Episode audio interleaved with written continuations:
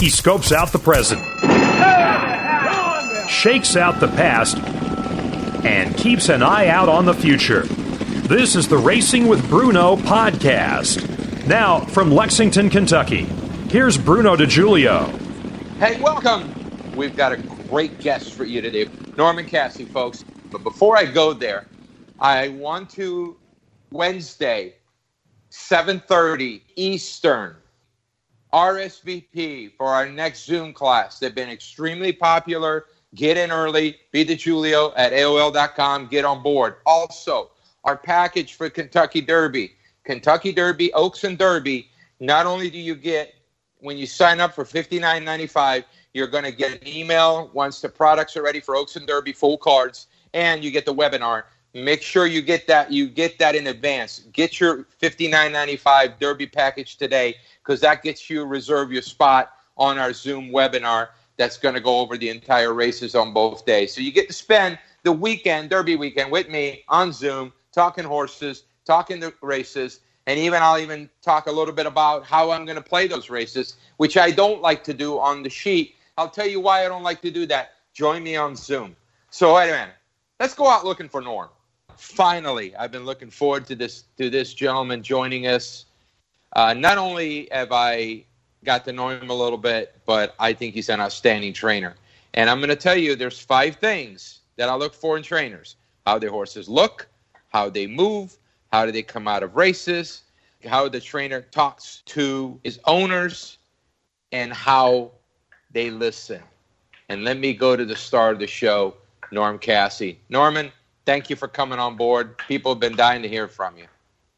Bruno, thanks for having me on. I, love talking about horse racing, so anytime I can do something like this, I like to do it. Well, let's talk about first of all. I want to congratulate you. You've gotten off to a good start as as as a as a trainer after after we uh, got to spend some times down at Palm Meadows uh, for when you were working for your dad, Mark Casse.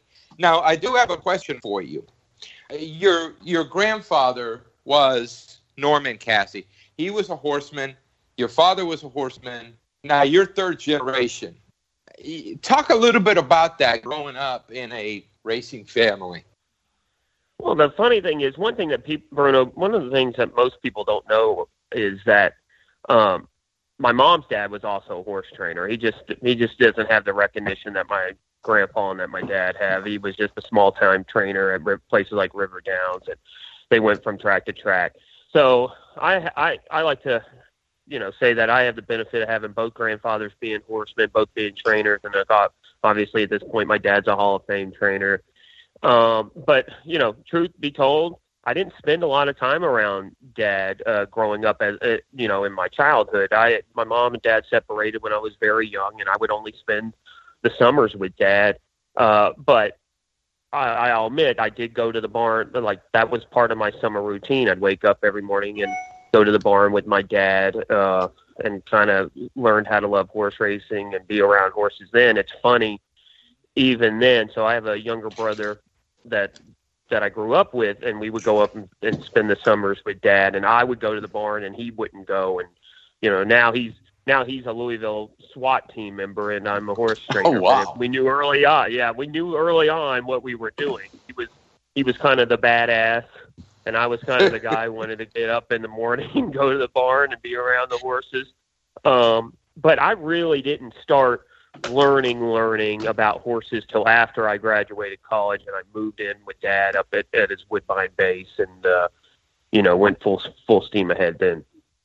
So I preface the show by by saying that I judge trainers by five different things. And number one was how their horses look. Norm, your horses look very well conditioned. They carry good weight, good color they move well. They gallop well. Um, they do everything right. What do you do? What is your uh, what is your method of having these horses always looking like shiny, brand new shiny pennies out there on the track? Well, we just feel like we take care of them. We we we we kind of you know it's pretty. I have a pretty simplistic training style. It's you know it's cliche, but if you want to be the best, you got to kind of treat them like they're the best, and that's it. You know, I I I I don't think horses perform at a high level if they're not looking like they're at a high level. So if I'm not happy with the way a horse is working or training, then obviously I'm going to back off of them. If the horse is losing weight because we're overtraining them or something is not you know they're not responding to something positively then then obviously we're going to back off of them it's you know it's it's probably i'm not going to preach old school horsemanship because i'm not old school. I'm i'm i'm new to the game relatively speaking but you know i think patience has probably been something that's been lost over a few generations and i'm fortunate enough to have owners that don't mind spending time letting the horse be at its high level, and and you can see it in the reflection in my numbers. The guys, uh, you know, like John Hendrickson, Mary Lou's husband, that allow me to do what I want to do. Their horses perform at a very high level, and um, you know, being part of being part of one of the hardest parts of being a trainer is not training the horses; it's training the people. You know, everybody wants to go, go, go now, and fortunately, I have some guys that already know, you know, you know, know the protocol, know how to treat a horse the right way. Those are the ones that are successful. The ones that I'm having trouble with are the guys that, that want to go now. So I, I would just say patience. And, you know, Bruno, at the same time, I've been around really, really good horses the last 10 years when I worked for dad and now. And I know what good horses look like and what they're supposed to look like and how they're supposed to move and how they're supposed to breeze. And, you know, I rely on that. And, and your father, when we met down in, a few years ago down at Palm Meadows. Your father allowed you to just do your thing, didn't he? Yeah, I, I really, you know, that's one of the things that made me confident enough to go out on my own because dad dad kind of let threw the reins to me. So wherever I was, he just threw the reins to me and said, "Hey, you do your thing." And so basically, under his blanket, his ownership or his, you know, under his organization, so to speak, he he essentially allowed me to develop my program, you know, through trial and error while I was training his horses. And it worked out really, really well because here I was doing things like kind of experimenting on on things and that type of stuff, but at the same time calling and talking to him and getting his opinion. I never went out and outright did things without his you know, approval or whatever. We always we always kind of met in the middle. I'd I'd have this kind of extreme idea. He had this old school extreme idea, and then we would meet in the middle, and that's kind of where we really started clicking. So that all happened because he he allowed because he kind of threw the reins at me and allowed us to allow me to develop the system that I use now. And you brought up about your dad being an and uh, becoming an Hall of Fame trainer. You were, as you mentioned, you were part of that. How does that make you feel? Very proud. I think a lot of people would probably think, you know, that I'm upset that I left or whatever, but I know, you know, I know what it takes to run a barn. I know that dad is just the face of that company. You know, he, he he's the one who's been in charge of it for the last 40 years or whatever he's been at. But there have been a lot of people, a lot, a lot of people that have been under him helping him achieve that. Not just the horses, not just the owners, but obviously the organization and the and the people that were under him. He, I, I, I like to think that I was that last piece that he needed because when I joined Dad's team, he was basically just running Woodbine and he and he still does. But he was just basically dominating Woodbine, and he was very proud of that, and rightfully so. But Woodbine's a wonderful place. It's a great place to make a living. Toronto's a cool city. You know, I can't say enough about Woodbine. But Dad, you know, Dad was content with just being there, and and I wasn't. I I, I had I had wanted I had bigger dreams for me and Dad. And so I was kind of the one who nudged him, nudged him, nudged him, probably irritated him a lot in hindsight but was the reason why he decided to branch back out to Kentucky. And a lot, a lot for me was because Churchill and Keeneland are my favorite places, and I wanted to be there. That's where I live. I wanted to be around my my Kentucky family. So you know, I I digress. Um, long story short, it, it that was kind of the spark that set everything up. And the next thing you know, we started getting Tepin We started getting Classic Empires. We started getting World Approvals. And what happens is you start winning these races with these horses, and it's like a snowball effect. You just start getting more and more confident, and you start you start thinking that you're walking on water and you can do things, and you believe in your program. And and that's that's essentially what happened, Bruno.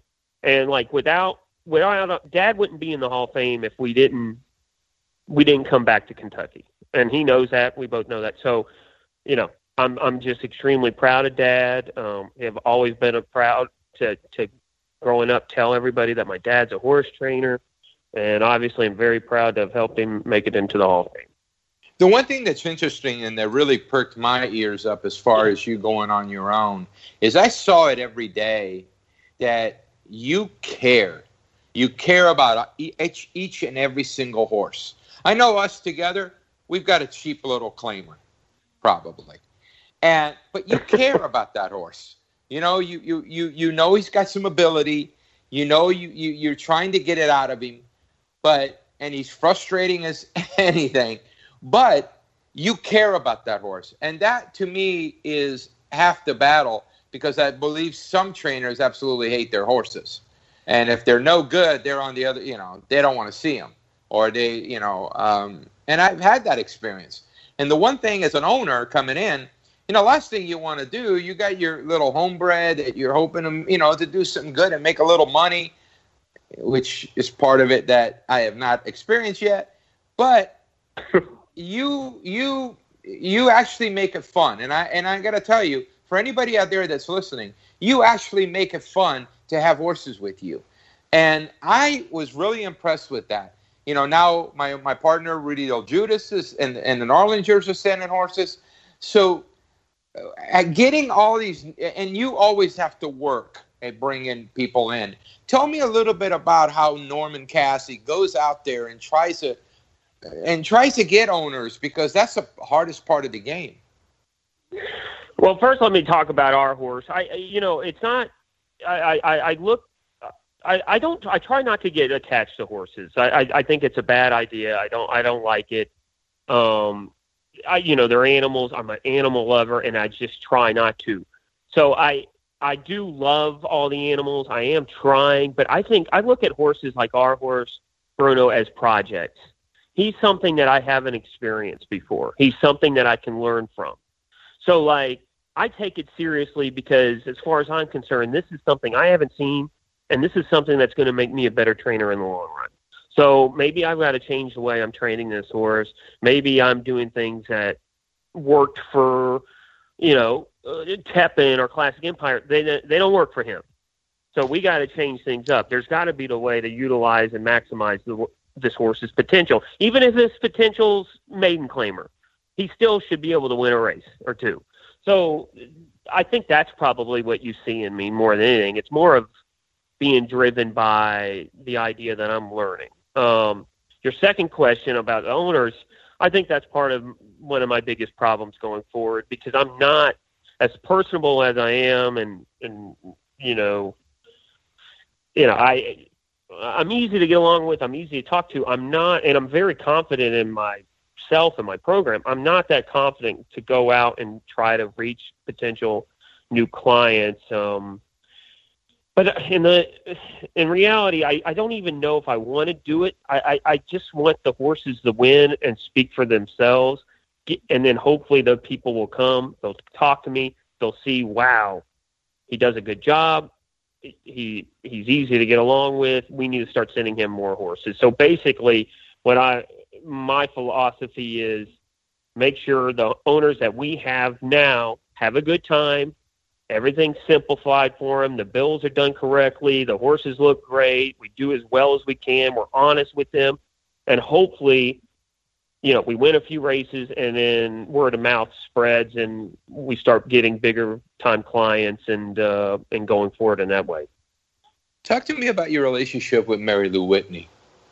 Just you know, I have more of a relationship with John. I was fortunate enough to be around Mary Lou. Um, I, I I know I know 50 years from now, if I I I, I, I hopefully I've won four Kentucky Derbies. I'm in the Hall of Fame myself, and everything else. I mean, hopefully but I'm telling you, Bruno, one of the the best moments of my life is the fact that I won a maiden special weight at Gulfstream Park with Mary Lou Whitney in the winter circle with me holding my hand as the horse crossed the wire. And that, and I'm getting goosebumps about it because her legacy and horse racing, there's no way to describe it. And she, she kind of, you know, she, her, her sending me horses was kind of like a testament to, to, to everybody. Hey, this, this kid's all right. Send him horses that's the best thing anybody's ever done for me. And it's and her husband has a lot to do with that, John. I have an absolute great relationship with him. We talk daily. Um, he's easygoing. He loves his sport. He's he's a steward of the sport. He, he's he, he he runs the Hall of Fame. He's doing a tremendous job with that.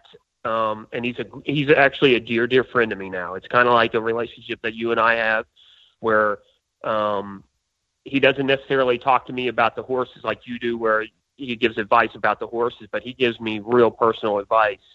And uh, I'm just, you know, I'm, I'm grateful for the opportunity. I'm grateful for the friendship. And you've done you've done very well for them. Um, I I want to guess was it um, it probably was a horse with the name of Bird in it. yeah, Mischievous Bird.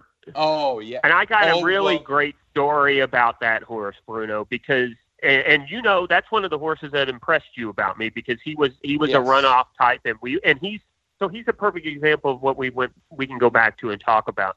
John gave John gave me all the time in the world with that horse.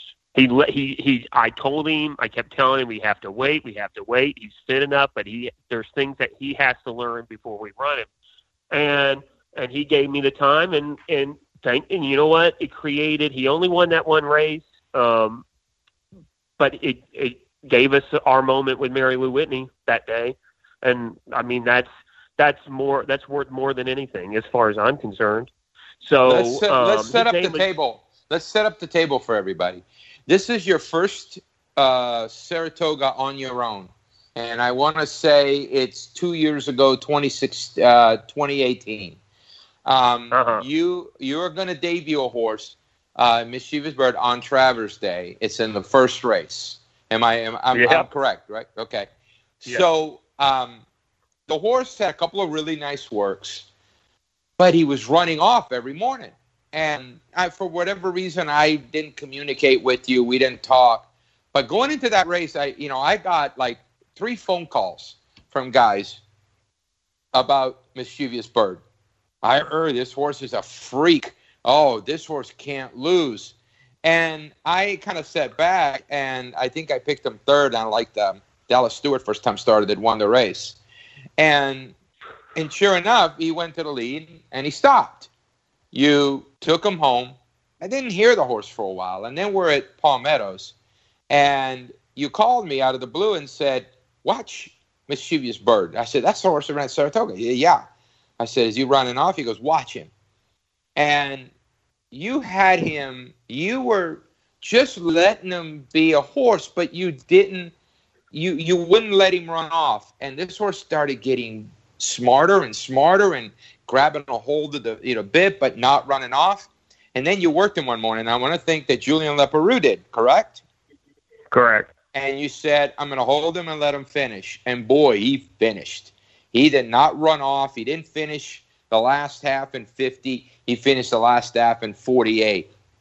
And that's when I saw your ability to read one horse. And and I see all the trainers train. I see the stock they have in our spreadsheets. And I see a lot of horses that are all trained the same. And when you did that, I went, I want this guy training for me. So now that I did not know that you were in the winner's circle with Mary Lou and she was holding your hand, and I know how proud you were of that.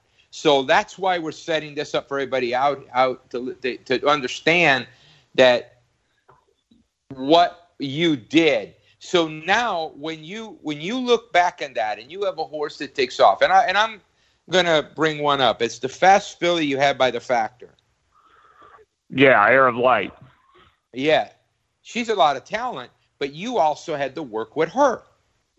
Um, yeah, and- yeah, exactly. And I and I and this goes back to what I said, like with Sigmund. So, or our horse Sigmund. He he is, you know, he's a project. He's think. I'm learning things about him. I learned things about Mischievous Bird that now relate to other horses that are runoffs. That yeah, they're real flashy when they breeze, but is that full speed for them?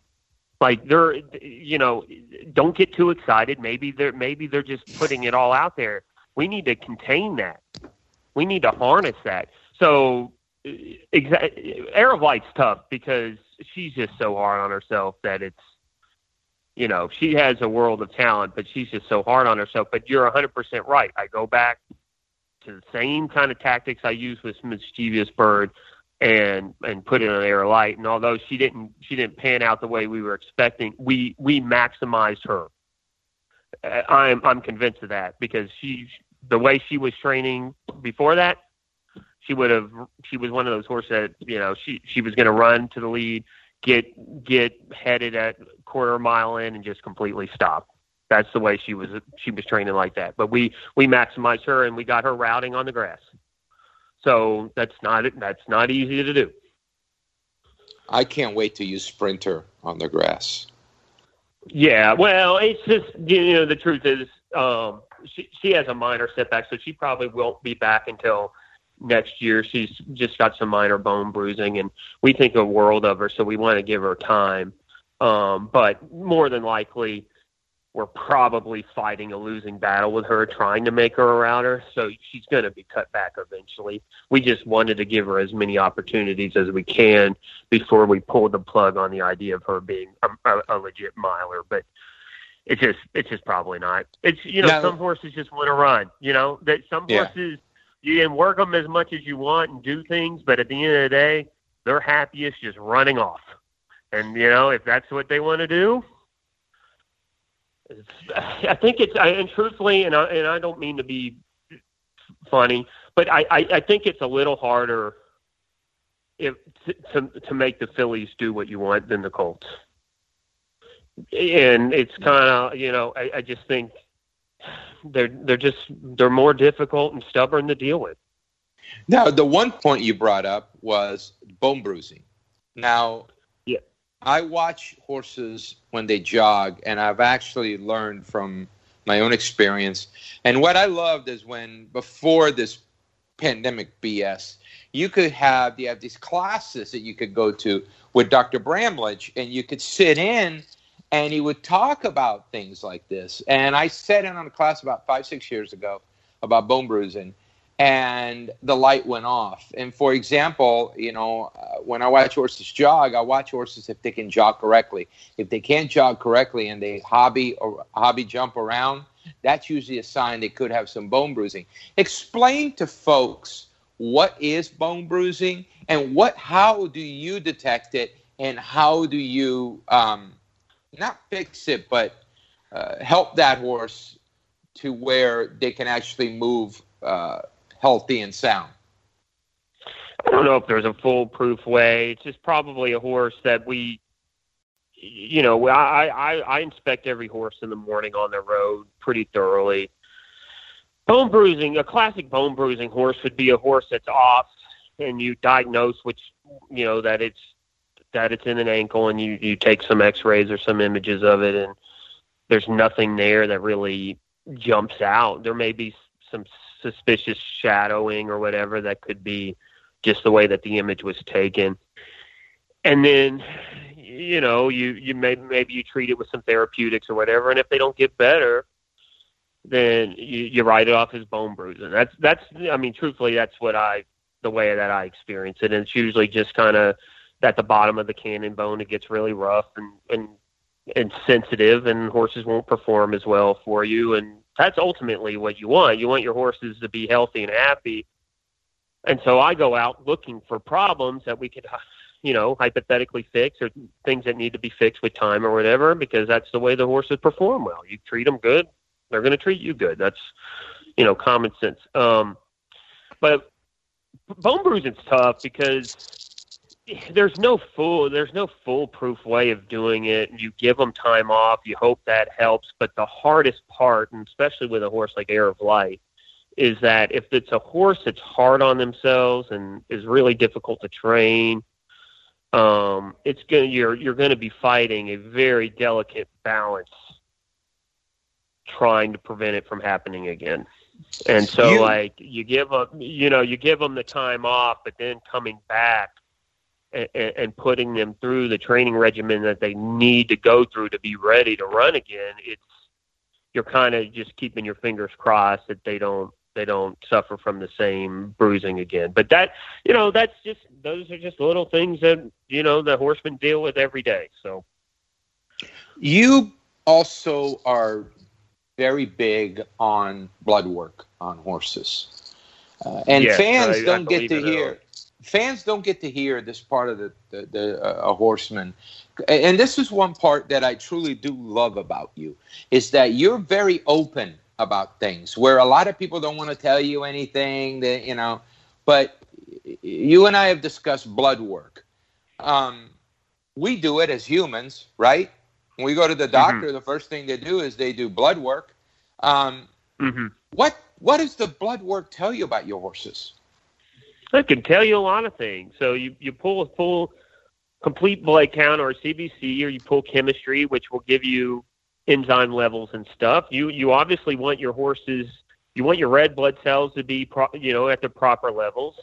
You you can find out you find out a lot of horses are anemic and you got to address that. That's a that's a performance compromising thing. I, I always want to know where our blood cell levels are at. If a horse has got an elevated white blood cell count, that's obviously suggesting that the horse is getting sick. You want to know that. Like like I'm not going to pretend to sit there and look be able to look at a horse and say oh, I think that horse is getting sick. I'm not, you know, I, I if if you can look at a horse and know that it's sick, it's it's too sick. Like you've waited too long. That thing should have been treated two weeks ago, type deal. So, you know, I like to be diligent.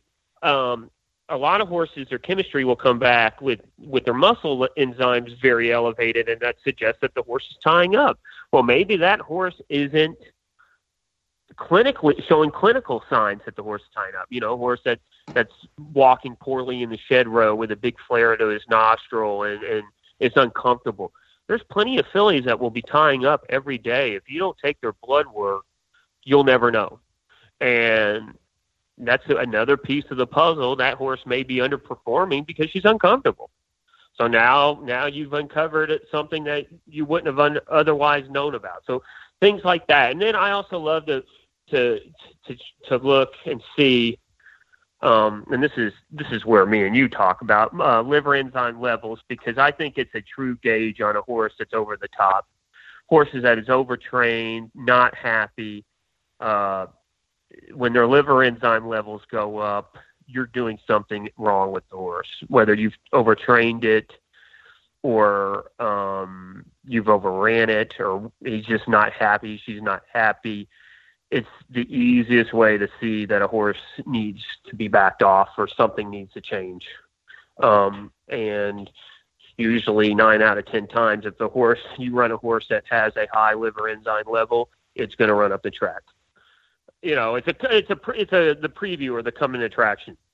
So what you're saying is, as a trainer, not only do you train your horses, but you're trying to you're trying to prevent you're, trying to use preventive medicine um, before it becomes a problem.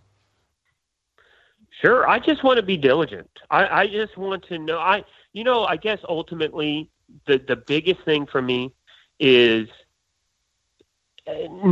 when a horse runs and runs poorly i want it to be because you know we were in the wrong race or we overvalued the horse or it was a bad ride I don't want to have a bunch of other questions in the back of my mind.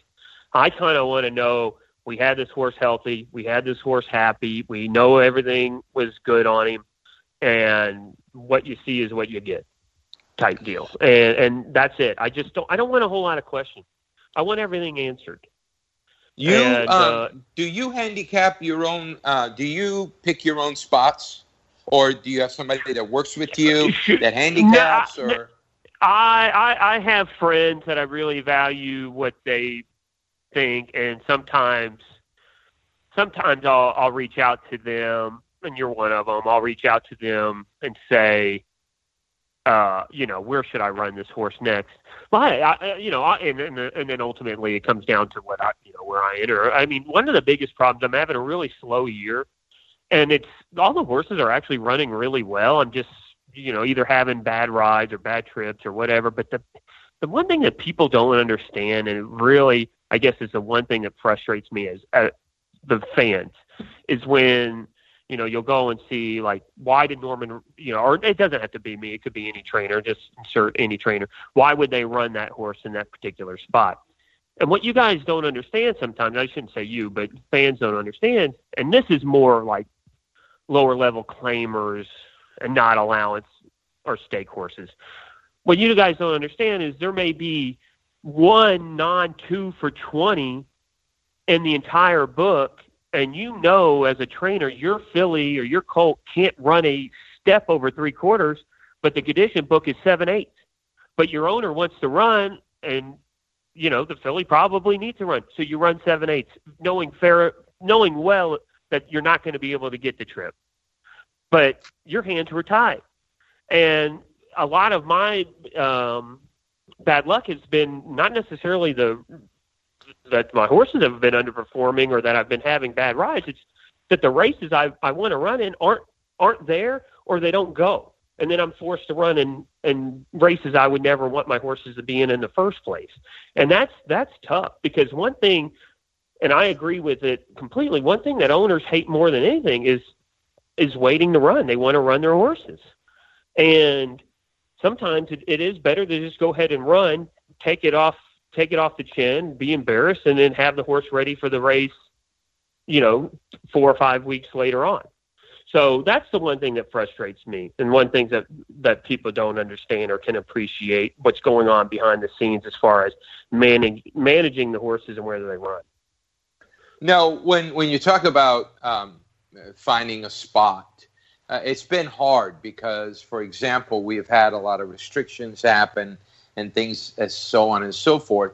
But now, as we go into uh, next week, we'll be going into the Churchill, um, the Churchill Derby meet, and then we come back to Kentucky Downs, and then we go to Churchill and then Keeneland. Are you expecting to have more spots open up for horses? Now, you also have a lot of babies, so those are not as hard as trying to place some of your allowance horses in the correct races. Um, are you I have been touting this late summer and fall in Kentucky as probably the best racing we've seen all year. How do you feel about it? I, I'm 100% in agreement with you. I think we're getting ready to see something really special at at at Churchill in September and especially Keeneland in the fall.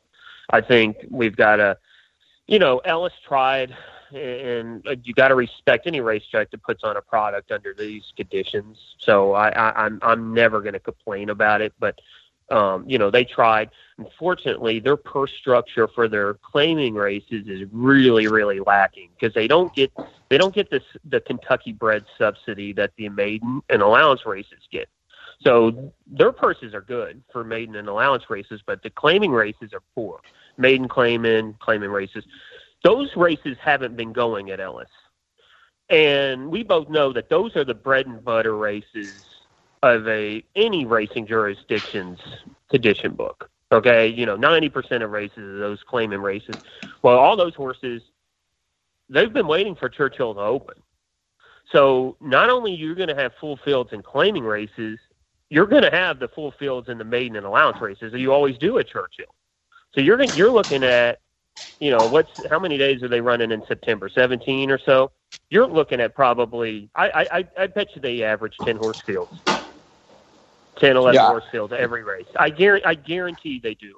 Uh, and and with all that being said, I'm expecting you know our barn to really light up Churchill and Keeneland because we're sitting there. I've ran my horses over the head, and now they're getting ready to go and run in the races they're supposed to run in with the intention of winning because I'm tired. Of, I'm tired of taking it on the chin. So it, it's time, and they're ready. And for whatever reason, I don't I don't know. I haven't figured it out, and, and this is one of my things I'm going to have to figure out going forward. Both me and Dad have never done well in the in the summer, and I don't know what it is. Maybe maybe the the heat. I, I really don't know what it is. I, I don't. I, I it's something I need to figure out. But the fall, you know, the fall at Keeneland and Churchill always do well. So, and it's who knows? It could just be a coincidence. But um, I'm I'm really really excited to be back running out of my own barn at Churchill and and getting going at uh, you know to me the two best racetracks in the country, Keeneland and Churchill. I've got some of my partners that are going to be listening to the podcast, and we just sent you a little filly in by Temple City, the half sister to Sigmund, and um, uh, you know, those are the kind of horses that you, I believe you do very well with. She's very forward. Uh, she's fast. Probably, you know, we'll probably end up running her on the grass or something, unless you feel she can run on the dirt. Then we'll go from there. But um, uh, when you get a new horse like uh, Legacy, what's some of the things that you do when you first get them in? Well, I just like to get them settled in. Um, you know, she's really, really cool, Bruno. She, uh, Today was the second day she galloped. Usually the first the first week we'll just let them jog, let them look around the first couple of days, let them kind of scope things out, especially with a baby that's never been to a racetrack, never seen the action. So you kind of want them to settle in and not be overwhelmed. So you you do that, and then you you gallop. And her first two days galloping, usually, I you know, she came in kind of late she doesn't really have any company because most of my babies are already in, and you, you would you would like to send a baby out in company, kind of like a work partner, just just a somebody to show them the ropes. But unfortunately, she doesn't have one. And I asked my exercise rider this morning. I said, "You know that's a baby, right?" He said, "Really?" I said, "Yeah." I mean, how how cool is she? And he's like, "Wow." And it, I mean, it's true. You saw her yesterday on the track. Yeah. So she's um listen, I don't get excited until horses start breezing fast and stuff like that. But it, it definitely feels good when you come over and you have a professional horse already. And that's Rudy. Let's let's give Rudy some credit. All of his horses that have come to me so far, they they look like a million bucks. They're really well broken. They're really well trained. They're you put your rider on and boom, you're off to the to training them to, to, to be racehorses at that point and to be fast. You know, he doesn't. And he that's doesn't Rudy Delguidice we're talking about. Rudy Delguidice down yes. at Classic Mile who handles all our horses. Now that's a great point and a great lead in because you're only as good as the horses that are prepared for you to, when you they, you get them in. Um, I've always associated trainers that do very very well with trainers that get stock. For example, with Baffert, with McKathan, with the Heisman, uh, they they would get those horses in, and they would be in tip top shape for two year olds. Baffert made a living with having the McKathans and you know getting them their horses ready. Your dad probably had somebody that did the work that was fantastic at getting them the horses ready to run. And for you, when you go when you started to go on your own, did you pick your own people to get your horses ready? Your own group of people that you trusted because you know they were going to deliver you a horse that you don't have to put a lot of work in. No, uh, you know, I kind of did the opposite. What I did was I, I I'm trying to develop relationships with a lot of different people because I don't want to I don't want to get typecasted or or or you know play that hand where somebody's not going to send me horses because I don't send them horses. So it's a very, it's a, you know, that's a very delicate balance. Like I, um, I, I have people that I like, and you know, like Randy Bradshaw is the one who sends me all of Mary Lou's He's fantastic. He's very good. Does an absolute great job. Rudy does a great job. So now, in turn, when I, I and the other thing is Bruno, it's not like I have a bunch of people letting me buy yearlings yet either but they're going to. Two or three years from now, I'm going to be one of those guys that goes out and buys yearlings, and I'm going to have to figure out who they're going to go to. Well, I know two people they're going to go to. They're going to go to they're going to go to Rudy and they're going to go to Randy because I they've done such a fantastic job for me, and they've helped me out. So I'm going to help them out, and and that's why I did it that way, where I didn't want, um, you know, I, I had people who who did like buy some babies and suggested sending them to Dad's place, and I'm like, no, I don't want them. Dad, Dad's farm does an absolutely fantastic job. I obviously have a rapport with everybody that works there, yada yada yada. But I don't need people thinking that I'm going to send all my horses to Dad, and next thing you know, guys like Randy Bradshaw are like, oh, I don't want to deal with Norman. He's just going to siphon my horses and send them to his dad's place. That's not going to work for me. I've already kind of got my back against the wall, anyways. I want to develop relationships with everybody um, and, and show them I'm a team player. So that's that's kind of what I thought going into this. No, I Is have to fair? ask you. Oh, that, that's Norman. That's that's a great way of looking at it, and you're actually showing people the character and the integrity that you have, and and to me that speaks volume. Um, and that's why I'm very proud to say that I, I saw something in you that I feel that you are going to be very good for this game. There's, I, have mentioned this on a couple of other podcasts with other young trainers that you guys are the future of the game, and if the future falls into your hands, I think we're going to be in a good position in racing. Now, I have to ask you this because I, I when I told some people that I was going to have you on, the first thing that came out of their mouth is, "Do you know who he's married to?" And it's like being Joe DiMaggio and having Marilyn Monroe as your as your wife. Well, you've got Gabby Gaudet, who's a superstar, like a movie star. How's that working out? With and I remember when you had your first date with her. I'll never forget that. That was one of the funniest scenes ever. But eh, we were not going to get into that. But it, it, was about a dinner and everything, and uh, I put my foot down. I said, "You need to do this," and I did ask her. I did ask her if you got told her the place you wanted to go to and to meet her, and she said yes. So I'll give you a lot of credit for that. But I want to ask you: She's a superstar. She's a movie star. How does that relationship go uh, between you two? Uh, we have a great relationship. I, I, I do want to. I'll tout my wife a little bit. I've never there's a reason why she's as big as she is so quickly, and it's because she busts her ass. I've never seen anybody put so much time. Like you know, right now she's covering Fridays at Gulfstream, right? She'll she'll, you know, and the weekends. But the point is, the Friday card that's probably not that great, you know, during the summer at Gulfstream Park. She'll she'll handicap that card for three hours before going on air. Like never I've never seen her mail in a day.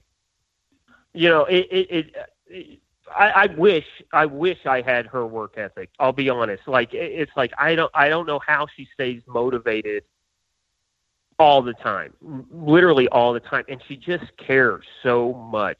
It irritates me how much she cares. Like what people are, you know, like like she'll go back and rewatch segments, and you know, it's like you know you're on you're on air live. You're to make mistakes babe. You you you can't be perfect you know and she'll go back and she won't be able to sleep because she she stumbled on her words. Nobody else notices it but her you know those type of things. I will say this i get a lot of people uh, she's calling me right now actually but i get a lot of people on twitter that will tweet at me like it must be so hard for norman to be play second fiddle to Gabby, things like that. And I just what I never respond to trolls because I think it's nonsense. But I always want to be like, yes, I cry myself to sleep every night sitting next to Gabby Gaudet. Um, you pray for me, pray for me that I, I'm going through such a tortured life. so no, I, I, it, I will say that one negative when the horses aren't running well or I do something stupid, or or or I run a horse where she says I shouldn't have ran the horse, and it runs up the track or whatever. She is my harshest critic. She's and merciless burns about it. the burn it. The, what burns is she's right. It's like, damn, I can't even argue.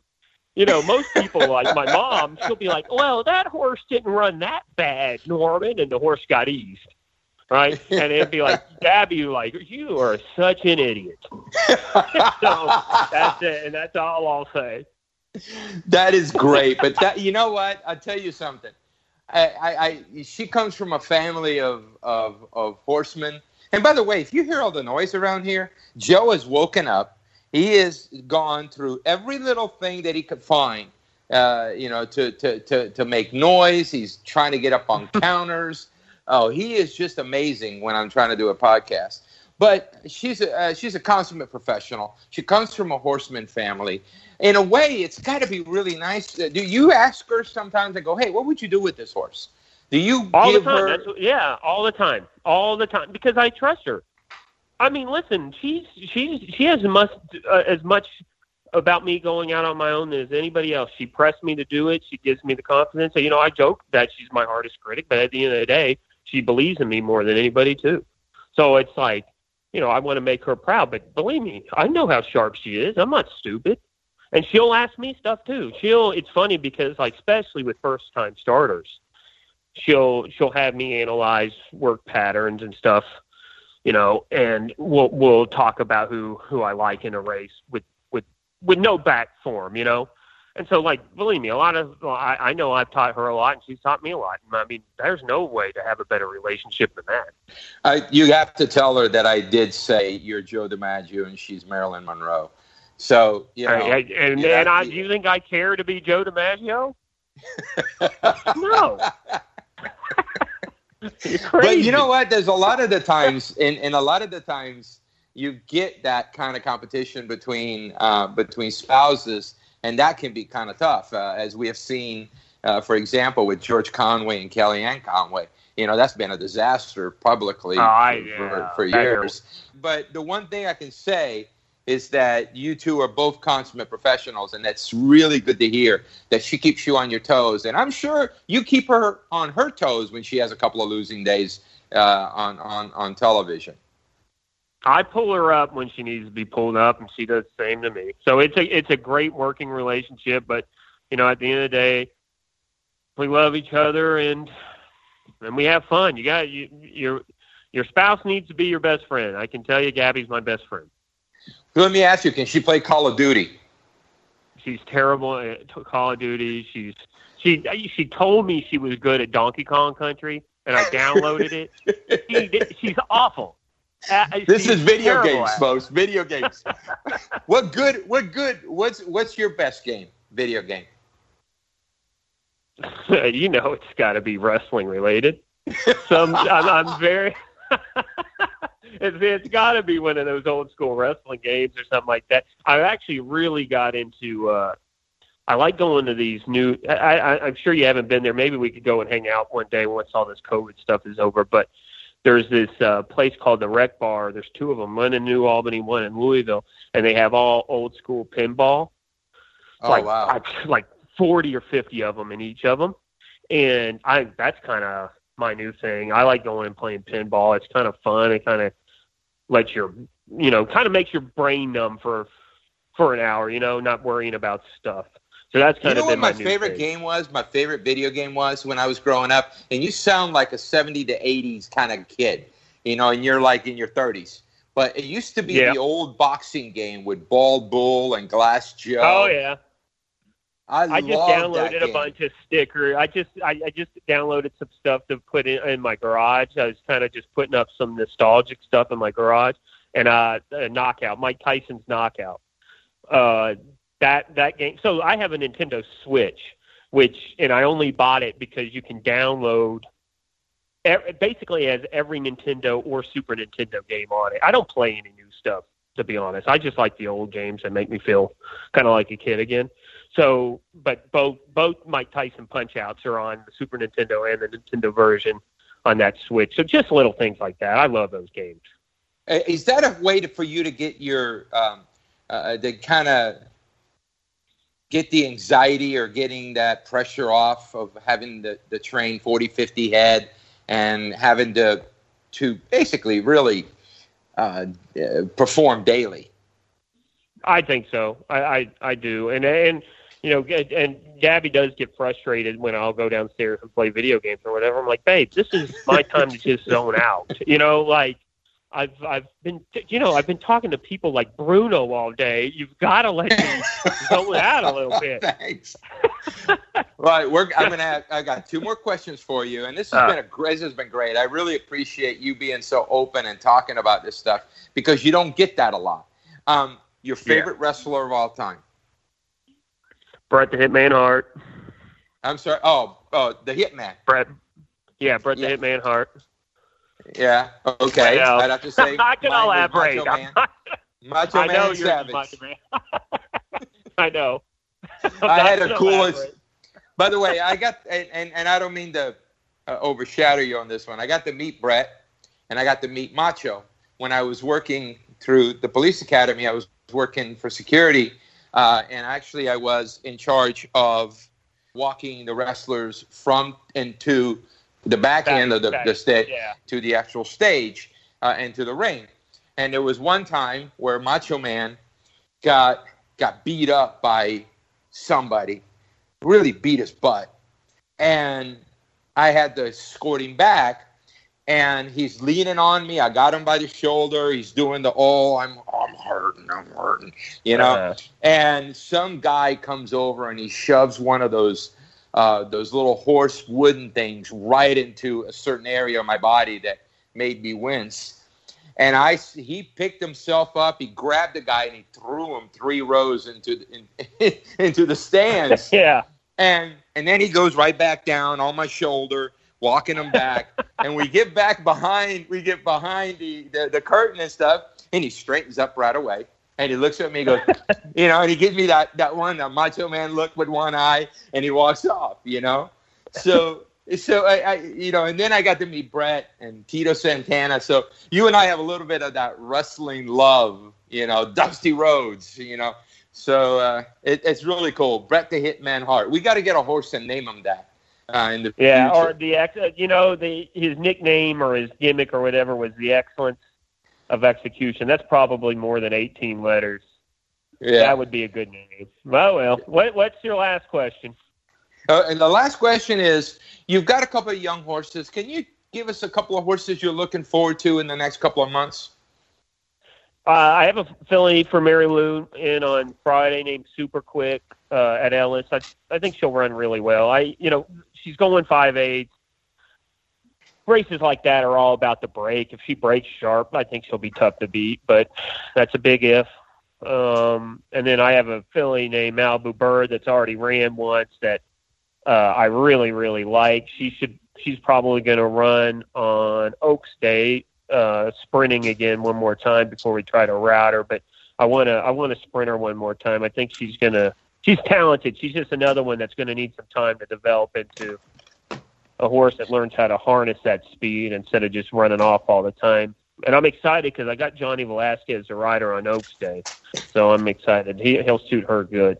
Who's your favorite and jockey? Then, I, I love Julien. I think Julien takes a lot of crap. I, I think you got to put him on the right horses. But he, uh, you know, I, I like to train my horses to be in the bridle and and to be aggressive. And if if if they're meant to be that way and they are that way, Julien's one of the best people to harness horses that are doing that. You know, the problem with Julien is he'll get, uh, you know, he's not the ne- necessarily the best one to ride on a lazy horse or a horse that falls out in the back because next thing you know, he lets him get too far back. And then that's a recipe recipe for disaster. But I mean, the guy takes a lot of flack um, for a man who's won seven Breeders' Cups and two Eclipse Awards and things like that. But you know, especially in Kentucky, I think he's one of the best. Uh, as far as guys that I don't necessarily ride too much that I respect, I really think I, I like Luis Saez a lot. I, I I know, and he's he's obviously taken some heat this year too. But I don't know, he's just such a cool dude. Like he's just easy to get along with, and he um he's just he's hungry. You know, as much as much success as he's had, you can tell he's he just wants to win, and I I like winners. So uh, I, I I like I like riding Luis when I when I have an opportunity. He is he is money man. Now, if we were to put names to wrestlers, Johnny Velazquez would be like a Ric Flair. He always wins. You know, he wins the big ones. You would yeah, but he's not dirty. Be... No, no, no. So if you want to do it real, then Luis Saez would be Luis Saez and some of those guys that may take a little bit of liberty. You know, maybe hurt out a little bit, maybe play a little dirty. Well, those that's Ric Flair. I mean, okay. I, I see Johnny. I see Johnny okay. as Who? like uh, uh, like a perfect, like Mister Perfect or something, where he's, you know, he always, you know, like perfection. Like he's Mister Perfect. Julien would, I mean, I French, so he be? would be. Well, he'd be Rick the Model Martel, or. Okay. Uh, Bruno no, Sammartino. You know. yeah, yeah, We're really going Flo's back. got some arrogance. Flo's got some arrogance to him. He would be Rick the Model Martel. Uh, That's for uh, another yeah, show. Right. I, that is for another Bruno, show. I've said enough. I've already said enough. All right. So let's let's end it with that. I'm gonna and, I'm gonna uh, face some real heat.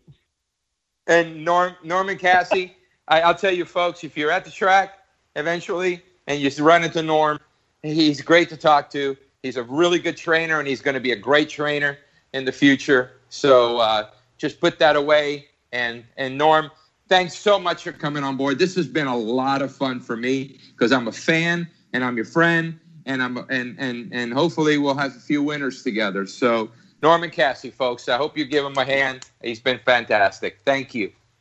Hey, thank you, Bruno. Thanks for having me on, and I know we're going to win some races. Let's keep going. I really want to thank Norm. I really, really enjoy doing that. I enjoy all my podcasts, even with Ron Flatter. But uh, I love having Norm on. I really believe in him. I think he's wonderful. He's he's he's everything that comes across on that on this podcast. So really, really enjoyed it. Also, Wednesday, 7:30 Eastern. 7:30 Eastern for our Zoom. Remember the Eastern part. I had guys trying to get on at 10:30 the other night on the Eastern, thinking it was 7:30 Pacific. I don't know how that gets all messed up. 7:30 Eastern for the Zoom, but you need to RSVP at bthejulio at AOL.com. I will send you an email with the link Uh, in the afternoon on Wednesday. So let's have some fun. Join me on Zoom. Thanks to Norm. Let's go get him this week. Get more from Bruno by going to racingwithbruno.com. This has been the Racing with Bruno podcast.